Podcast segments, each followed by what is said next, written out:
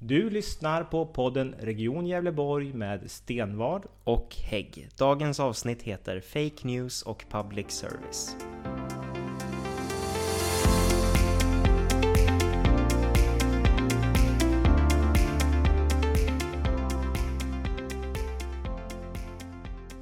Välkommen till vårt eh, sommaravsnitt med våran eh, podd.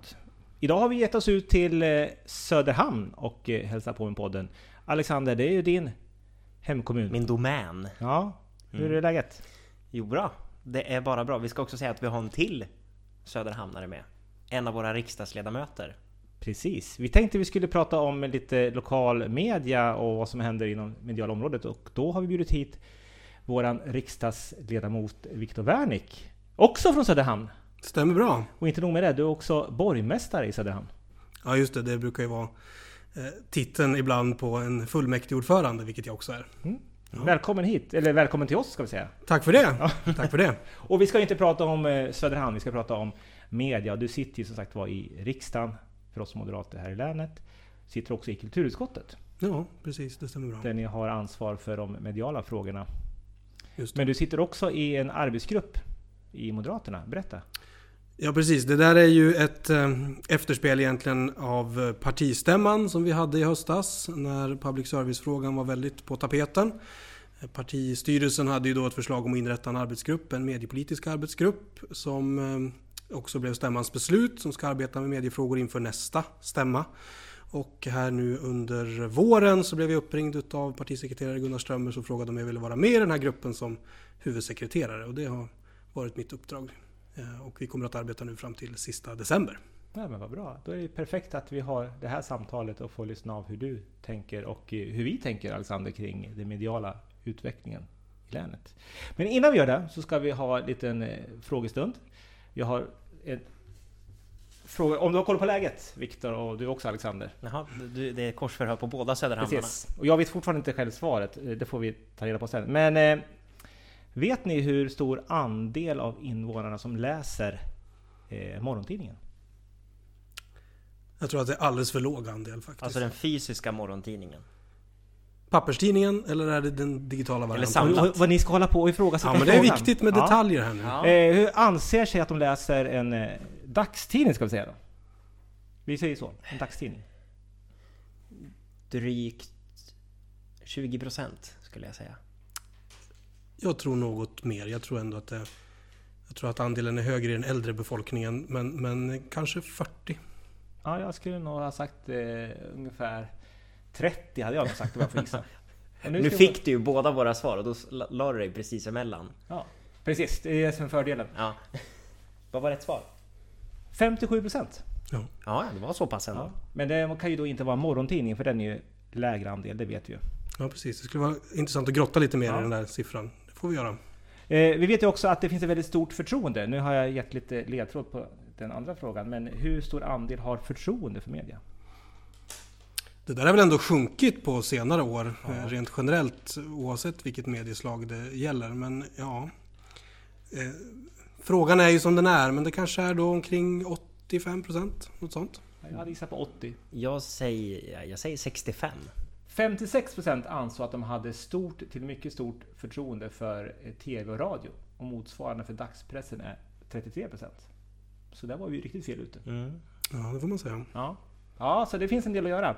Men eh, medielandskapet har ju utvecklats genom årens lopp. Jag vet när jag varit aktiv i politiken, då hade vi i vårt län tror sex oberoende morgontidningar. Eh, tre journalister som bara jobbade med landstingsfrågor. Idag har vi knappt en journalist som jobbar med de frågorna och eh, alla tidningar ingår i samma koncern. Hur eh, ser du på den här utvecklingen som har skett i vårt län?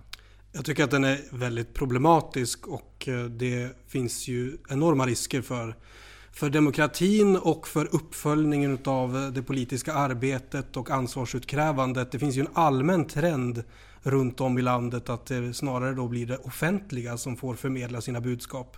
Informatörerna har väl aldrig haft en så god arbetsmarknad som idag.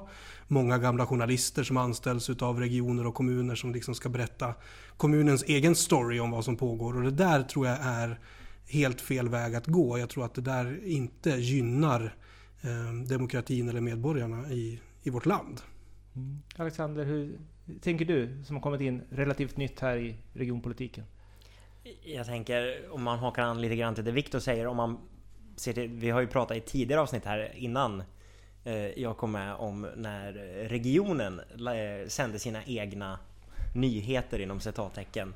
Ehm, det är ju kanske resultatet av att det har blivit färre journalister och som du säger att de har flyttats över då till de politiska organisationerna för att förmedla budskapet eh, utåt så. Sen tror jag också just för vad det gäller oss på, inom regionen och just den politiken tror jag aldrig att det regionpolitik eller landstingspolitik aldrig varit lika hett som kommunpolitik eller nationell politik. Pratar man kommunpolitik i lokal media då kommer det närmare medborgaren på ett sätt och liksom får större effekt och slagkraft. Ehm, och jag tror att man också gärna läser mer om vad som händer i sitt absoluta eh, närområde eller vad som händer på toppnivån mer än vad man gör i liksom den politiska mellanhand som man ändå kan se på regionen som. Men har inte utvecklingen nu på sista tiden i och med pandemin Absolut. förändrat uppdraget för media också? Att inte bara vara de som granskar och rapporterar om vad politiken gör utan också informera viktig information till, till allmänheten. Mm. Jo, det, det, håller jag med om helt och fullt, men det finns inget motsatsförhållande egentligen kan jag tycka mellan dels den granskande journalistiken men också att förmedla viktig, viktig samhällsinformation. Man, man måste kunna ha två tankar i huvudet samtidigt från, från medias håll. Och eh, jag tror att det där är någonting som, apropå det Alexander nämner om, om regionerna och eh, de tidigare landstingens roll i mediebevakningen. Alltså det, de här frågorna är ju hetare nu än någonsin mm, tack vare pandemin, eller på grund av snarare pandemin. Och eh, jag hoppas ju att det blir en bättre bevakning även eh, framöver därför att de här frågorna är ju enormt viktiga och påverkar ju våra liv väldigt, väldigt mycket. Speciellt vad gäller sjukvården. Så att, eh, jag hoppas att det här blir en, en trendbrytare för, för framtiden, det som nu har skett under den här våren. Vad kan vi göra då för att eh, andelen som läser en morgontidning sjunker? Eh, det, det vet vi. Eh, eh, vad kan vi göra för, och vi vet också att reklamintäkterna minskar ju för morgontidningarna också, så de har ju en tuff utmaning. Vi har ju eh, varsel på våra tidningar här i länet. Vad kan vi göra för att inte det, de ska gå under helt? Nej, men när vi, när vi, eh, lyssnar, när vi i arbetsgruppen då, eh, lyssnar in branschens utmaningar framöver så nämner de ju just detta med den vikande annonsmarknaden som en väldigt eh, viktig orsak till det här problemet. Och det är ju framförallt de amerikanska jättarna som drar annonserna från den svenska marknaden. Det är Facebook och det är Google och andra, andra stora techbolag egentligen som drar kapitalet ut ur landet. Så att eh, vad jag förstår när jag lyssnar in på de olika stora mediehusen så, så kommer ju eh, själva prenumerationsandelen att vara viktigare för dem i framtiden. Och det är ju så att säga en omställning för hela marknaden och jag tror att själva papperstidningen är naturligtvis på utgående. Även om jag själv gillar väldigt mycket att läsa en papperstidning så är det också väldigt smidigt att kunna ta fram paddan eller telefonen och läsa i, i den. Men, men det vi måste göra är väl naturligtvis att se till att det finns skatteregler och andra typer utav eh, grundförutsättningar för den här branschen att kunna verka i den här enormt hårda globaliserade konkurrensen. Det kommer vara en, en stor fråga för, för svensk politik eh, framöver vad gäller tidningsbranschen till exempel. Det är ofta det man märker också, det är att människor blir väldigt frustrerade när man trycker, trycker på någon länk och kommer till en tidning och så ska man betala för att få läsa. Alltså, jag tror många tycker att nyheter ska vara gratis. Ja. Eh, och det går ju inte att skapa nyheter som inte kostar att ta fram. Va? Då har vi det här pressstödet. Hur, ser, hur tänker du kring det? För det är ett sätt att på något sätt finansiera lokal journalistik via skattsedeln. Ja, precis. Och det där är ju en, en gammal tvistefråga som, som lever vidare även fortsatt. Och det är klart att då, då säger ju då eh, branschfolket att det är helt avgörande att det finns ett stöd framförallt i gles och landsbygd annars finns det ingen marknad som täcker upp det överhuvudtaget och det där tittar vi naturligtvis på i, i arbetsgruppen också. Så att jag tror att vi kommer att få leva med det här stödet. Sen hur man tweakar det är ju en annan sak och hur man ser till att det slår rätt. Det finns ju olika delar i de här press och mediestöden som kanske inte är alldeles optimala idag. Till exempel så är ju egentligen Dagens Nyheter kvalificerade att ta del av det här stödet. Många, många miljoner skulle de kunna ta. Därför att de når inte ut till hushållstäckningen är så att säga under 30 procent vilket gör att de skulle kunna ansöka och få det. Eh, så att det är ju ehm, ett symptom på att systemet inte riktigt är rätt när den stora tidningen Dagens Nyheter också mm. har möjlighet att, att söka. Men att eh, vi inte vill ha vita fläckar runt om i landet som sen driver på den här spiralen med informatörer i regioner och kommuner. Där måste vi hitta en balans som gör att eh, vi får ut oberoende media i hela landet och nyheter. Vad säger du Alexander? Hur, hur ska vi få oss att läsa mer, äh, följa mer media och, och beredda att betala för det? Jag tänker också lite grann, hur mycket ska vi egentligen göra? Alltså att gränsdragningen mellan politik kontra media är ju oerhört känslig. Och jag tror att ju mer vi politiker och makthavare är inne och petar i media, ju känsligare blir det. Hur mycket kan vi göra utan att vi går över en gräns? Eh, lite så tänker jag, för det är viktigt att media också är oberoende. Så hur mycket kan vi reglera, avreglera och peta utan att vi går över någon form av ändå fundamental demokratisk gräns på ett sätt? Eh, är ju intressant. Sen är det ju också svårt, jag menar digitaliseringen är ju här och här för att stanna. Så jag tror ju en rent liksom, personlig reflektion att just rädda den fysiska papperstidningen på lång sikt tror jag är nästintill omöjligt. Men vi kan ju ändå se till att tidningar och media ändå kommer kunna leva kvar digitalt. Det kommer de ju förmodligen också göra, men hur ska vi få fler människor att eh, läsa och ta in det så? Det är ju intressant. Det har jag tyvärr inga direkta svar på. Du får fundera på den helt enkelt. Men sen har vi också den andra medien som är public service. Där har vi också lokalt och regionalt radion och vi har också lokala nyheter via SVT. Eh, vad händer inom det området? Det är också ett väldigt kontroversiellt område. Ja, eh, och det är väl också en höger-vänster-diskussion eh, som har varit nu under Framförallt under, under hösten eh, 2019 här därför att då var det ju aktuellt då med förlängning utav sändningstillståndet de kommande sex åren och eh, eh, det finns ju en, en, en, levande diskussion och debatt eh, kring public service roll för, för framtiden. Väldigt många är ju ändå så att säga, konsumenter av det innehållet, bland annat vad gäller P4 eller regionala nyheter och så vidare. Så att, att det finns och fyller en funktion, det tror jag att de flesta seriösa bedömare håller med om. Men sen hur stor public service ska vara och hur stor konkurrens som den ska eh, utsätta andra medier för, det är ju det som är så att säga frågan då. Sen får vi också ofta höra ibland att eh, man ifrågasätter medias opartiskhet och objektivitet. Eh, hur tänker vi kring det? Tänker du specifikt på public service då eller media allmänhet? Media generellt sett. Eh, man får ju höra från vissa håll att ja, journalister röstar vänster. Hur påverkar det det journalistiska arbetet om man har en egen uppfattning, egen kanske agenda till och med?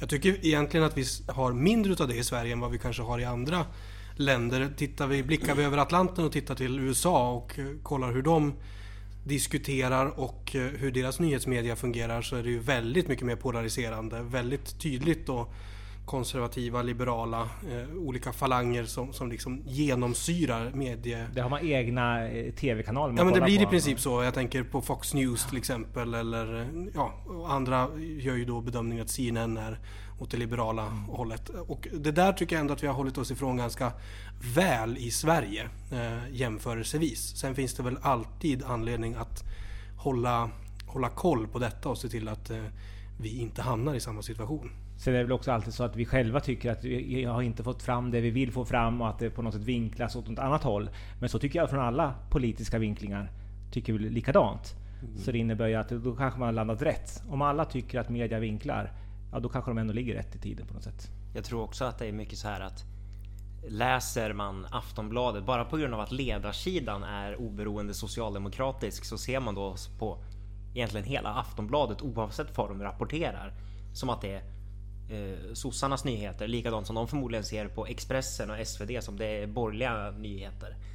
Eh, så jag tror bara att egentligen, jag gör den reflektionen i alla fall så att det blir så omedvetet att bara på grund av att ledarsidan har en viss inriktning så speglar det i stort sett hela tidningen för mig. Det enda jag kan tänka på som jag inte har hört någon kritik så om partiskheter kring.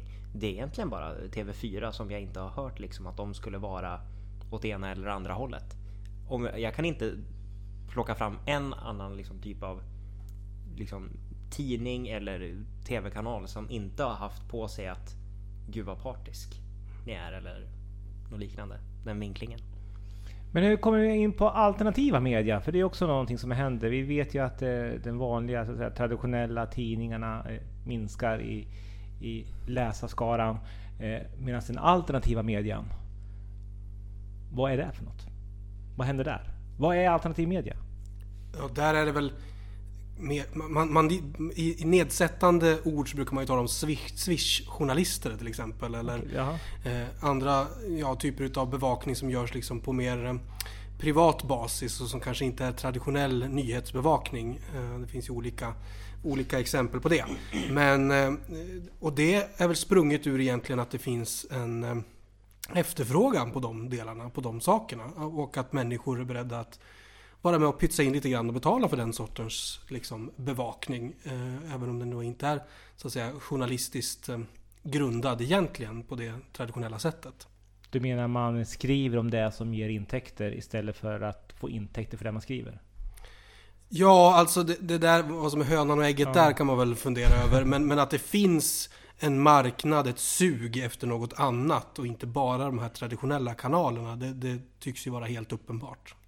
Och så har man ju också de här eh, internetsidorna eh, som man också ser alternativa media med rasistsajter som har en egen agenda som ska spridas och på det sättet använder man det journalistiska eh, verktyg på något sätt för att på det sättet sprida sin agenda och då är man ju väldigt partisk.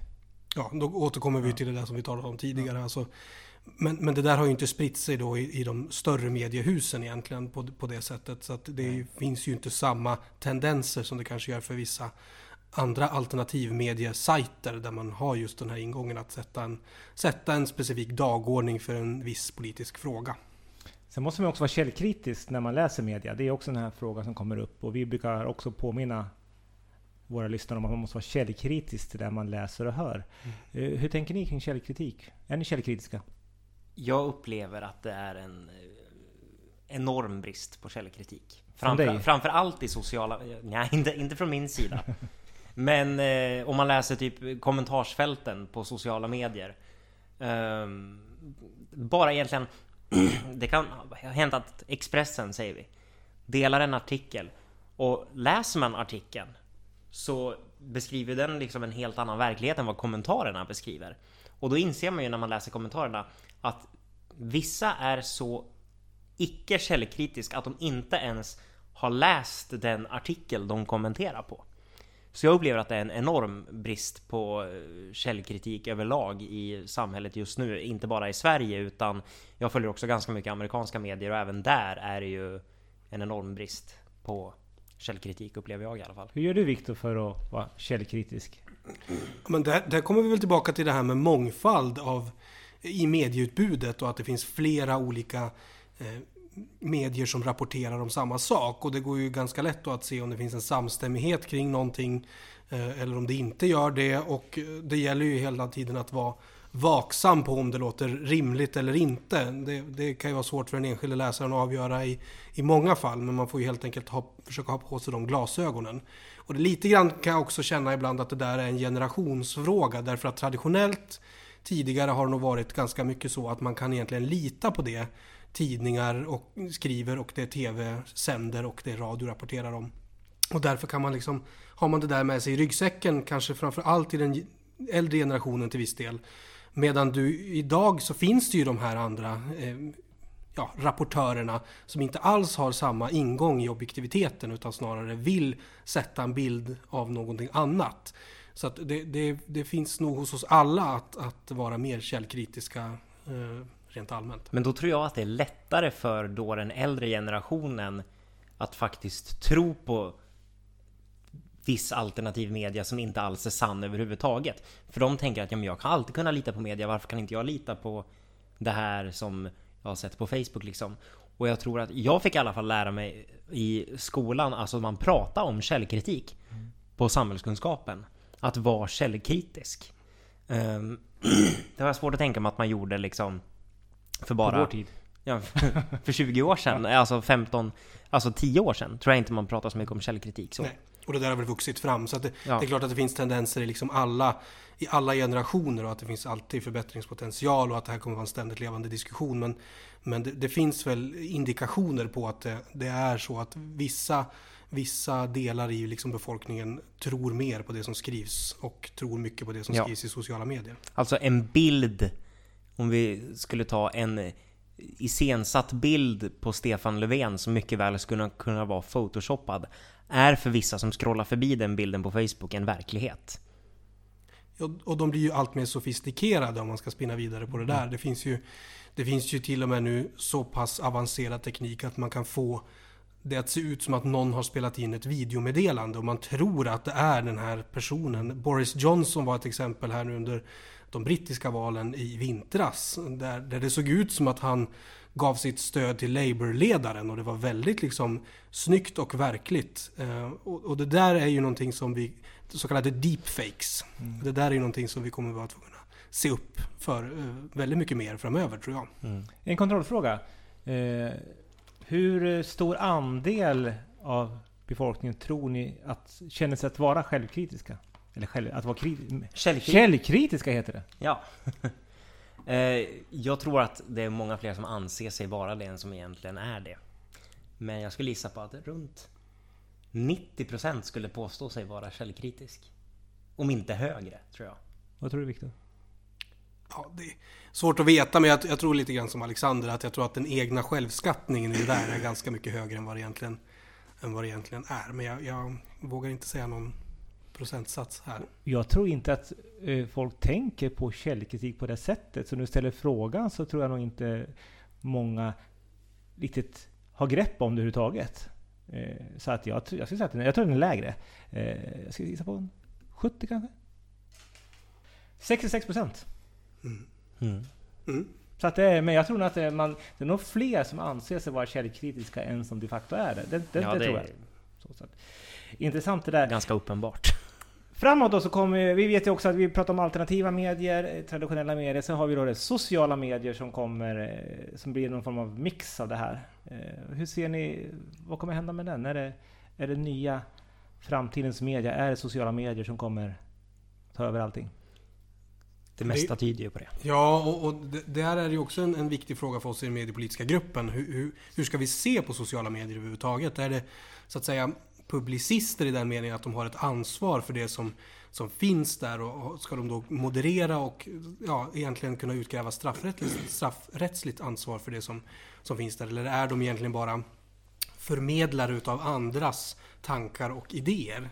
Eh, och det där är väl en diskussion som också pågår i, i hela Europa och även i, i USA nu så är ju, är ju Trump lite trumpen på att man har varit inne och modererat några av hans tweets till exempel.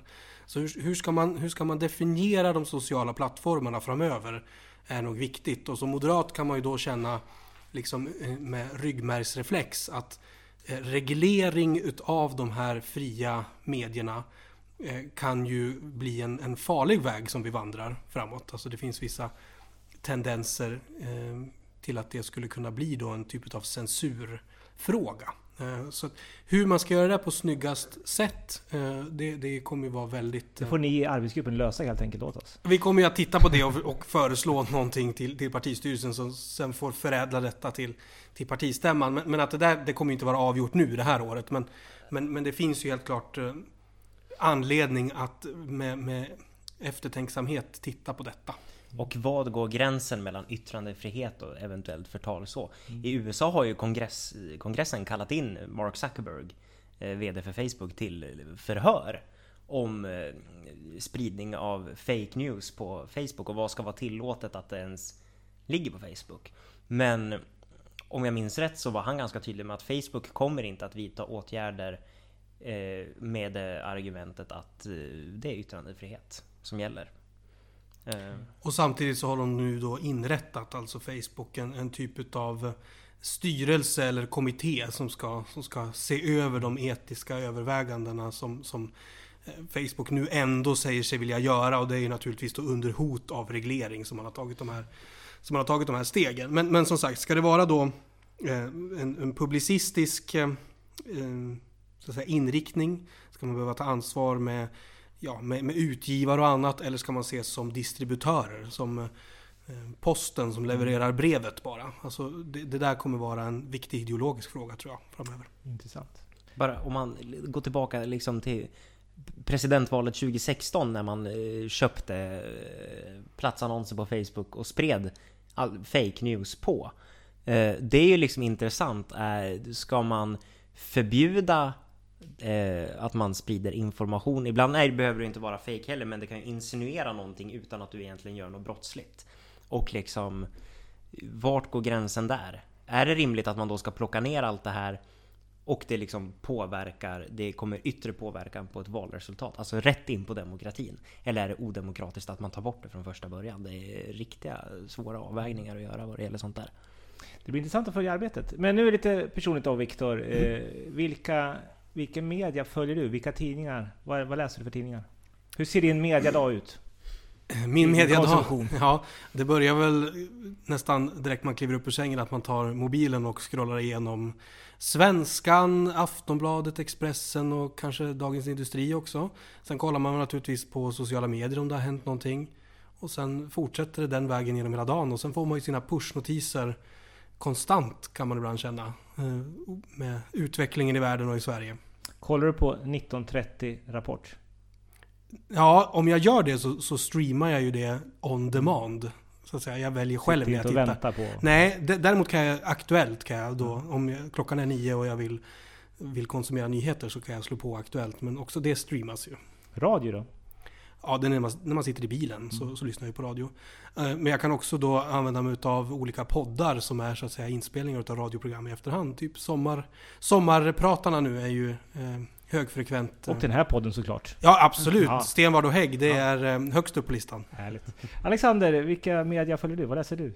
Hur ser din media alltså, ut? Om man ser liksom på hela morgonrutinen så. Jag, först brukar jag bara scrolla igenom sociala medier. Sen brukar det bli... Jag börjar med att läsa hela Hälsingland, GD och Arbetarbladet och kolla vad som har hänt så.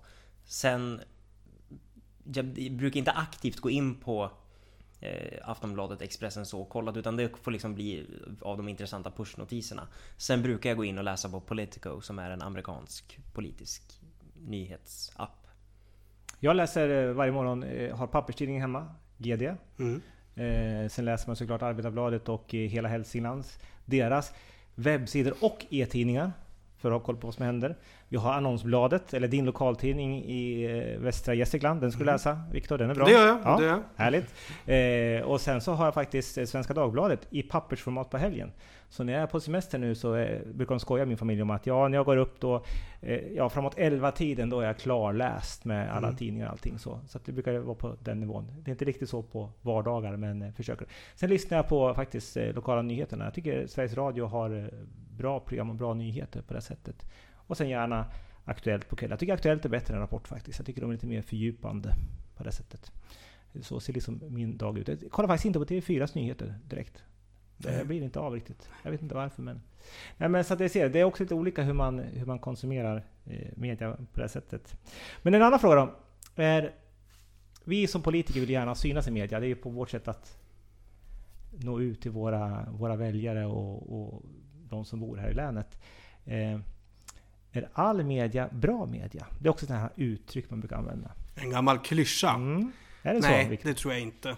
Jag tror inte att det är eftersträvansvärt att i alla lägen få pressklipp på allt man gör. Eh, därför att eh, ehm, det ska finnas tyngd bakom det som man försöker nå ut med också, kan jag tycka. Mm. Eh, så att jag tror att den politiker som, som även ser en kris eller eh, något, någon, något förehavande som egentligen inte är så att säga eh, rätt gjort i, i, sin utövning som någon slags bra media. Det, det tror jag är helt fel ingång faktiskt. Hur tänker du när det gäller media och hur du syns och är med? Väljer väldigt noga där att nu det här ska vara... Nej men är det en fråga som, som, är, som är lokalt eh, eh, viktig eller regionalt viktig, då vill man naturligtvis ha, ha eh, media med sig för att få ut det till så många som möjligt. Samtidigt som man kan använda sociala medier för att för att försöka nå ut. Ehm, Men det finns ju olika politiker och olika strategier på den punkten, så kan man väl säga. Det är intressant att höra och man kan Ja. också ibland genomskåda vissa strategier hos vissa. Alexander, vad gör du? Tänker du allt för media? Ja, allt för media vet jag inte så. Sen har jag en annan tanke som det skulle behöva vara ett helt annat eget poddavsnitt så. Eh, vad det gäller eh, bra media kontra eh, dålig media. Jag upplever att just vi som politiker, vi får liksom aldrig under några som helst omständigheter ska undvika till varje pris att presenteras i media i någon form av dåligt ljus. Ehm, och det är också så här när slutade politiker vara människor? Just det tycker jag är en intressant dragning där. Förväntar sig folket att politiker alltid ska vara... Jag tror att det är det som spär på politikerförakt lite också, att vi alltid ska liksom presenteras i liksom... Vi står där i våra kavajer och bara liksom rabblar obegripliga politiska ord. Det tror jag spär på politikerförakt, men sen om vi gör någonting om en politiker gör ett misstag som är rent av mänskligt och det hamnar i media, då är vi helt plötsligt idioter hela högen och bara korkade. Så liksom, hur vill man ha sina politiker? Just det tycker jag är intressant. Och hur vi presenteras i media. och att vara ett föredöme men ändå vara mänsklig. Visa på att man har fel och brister som alla andra. Ja, Ja. men just hur man tolkar då. Ja. När vi är föredömen är vi bara liksom stiff och eh, tråkig. Och när vi gör något mänskligt, då är vi dum i huvudet. Ja. Det är lite där vi befinner oss. Intressant att höra. Eh, Jättekul att få vara här och eh, podda in så här i Söderhamn. Solen skiner och det är fantastiskt väder. Vad händer i sommar nu då? Viktor, hur ser Denna, ut? denna coronasommar. Ja, Ja, nej men det är ju en, en annorlunda sommar på många sätt. Man får väl hemestra som det kallas i år. Eh, Och eh, ja, det blir väl eh, både Gästrikland och Hälsingland som får sig några turer här nu med familjen. De här några veckors ledighet som väntar här nu under juli. Men annars så är det ju inget sådär, det är ingen långresa eller så planerad än så länge och jag tror inte att det kommer bli aktuellt heller med tanke på, på läget tyvärr. Du som sitter i kulturutskottet nu, har du några bra boktips för oss som ska ligga hemma i hängmattan i sommar? Jag har faktiskt köpt några böcker och jag köpte dem redan under bokrean och jag har inte hunnit betat av allihop än. Men eh, då är det frågan om man vill ha någon slags politisk eh, eh, inriktning eller om man vill ha någon allmän så. Ålevangeliet håller jag på och läser just för tillfället. Okej. Så den kan jag rekommendera. Mm. Alexander, vad händer för dig i sommar då? Det blir väl hemester för mig också. Det blir nog mest att vara i Söderhamn och Ute i skärgården kanske? ute i skärgården. Härligt. Ja, själv ska jag på husbilsemester. Eh, vart den bär iväg, det får vi se var, eh, vart man kan åka och eh, där vi känner oss trygga och säkra. Så, men eh, skönt att komma ut och få se lite grann. Och framförallt som vi säger också att semestra i länet. Jag brukar passa på att göra det varje sommar faktiskt. Att åka runt och lite runt i Hälsingland och Gästrikland och faktiskt se på de pärlor som finns runt omkring här då. Så att. Men Alexander, jag glömde fråga dig om boktips. Nu ska jag ju erkänna här, så här i podden, att jag brukar ju inte läsa böcker. Jag läser mest, ja, som jag sagt, det blir mest nyheter, sociala medier och som politiker måste ju vi också, vi har ju det fantastiskt roliga att göra och läsa handlingar. Precis. Ja, då ska vi tacka så mycket för det här eh, avsnittet. Jättekul att du var här Viktor. Eh, vi brukar alltid påminna om sociala medier då för att marknadsföra. Nu får du chansen här. Vad finns du på sociala medier? Jag finns både på Facebook och Twitter. Eh, Det är bara att söka på Viktor Wernick så kommer ni att hitta mig där. Härligt. Och vi Alexander, vi finns på? Instagram. Vi har ingen Facebook-sida. Vi finns ju på Facebook, men inte i, Vårt namn. i, i paketform. Nej. Men vi finns i paketform på Instagram, på Stenvard och Hagg. Precis. Så tack så mycket för att ni har lyssnat och eh, ha en riktigt trevlig sommar så på återhörande framåt eh, höstkanten.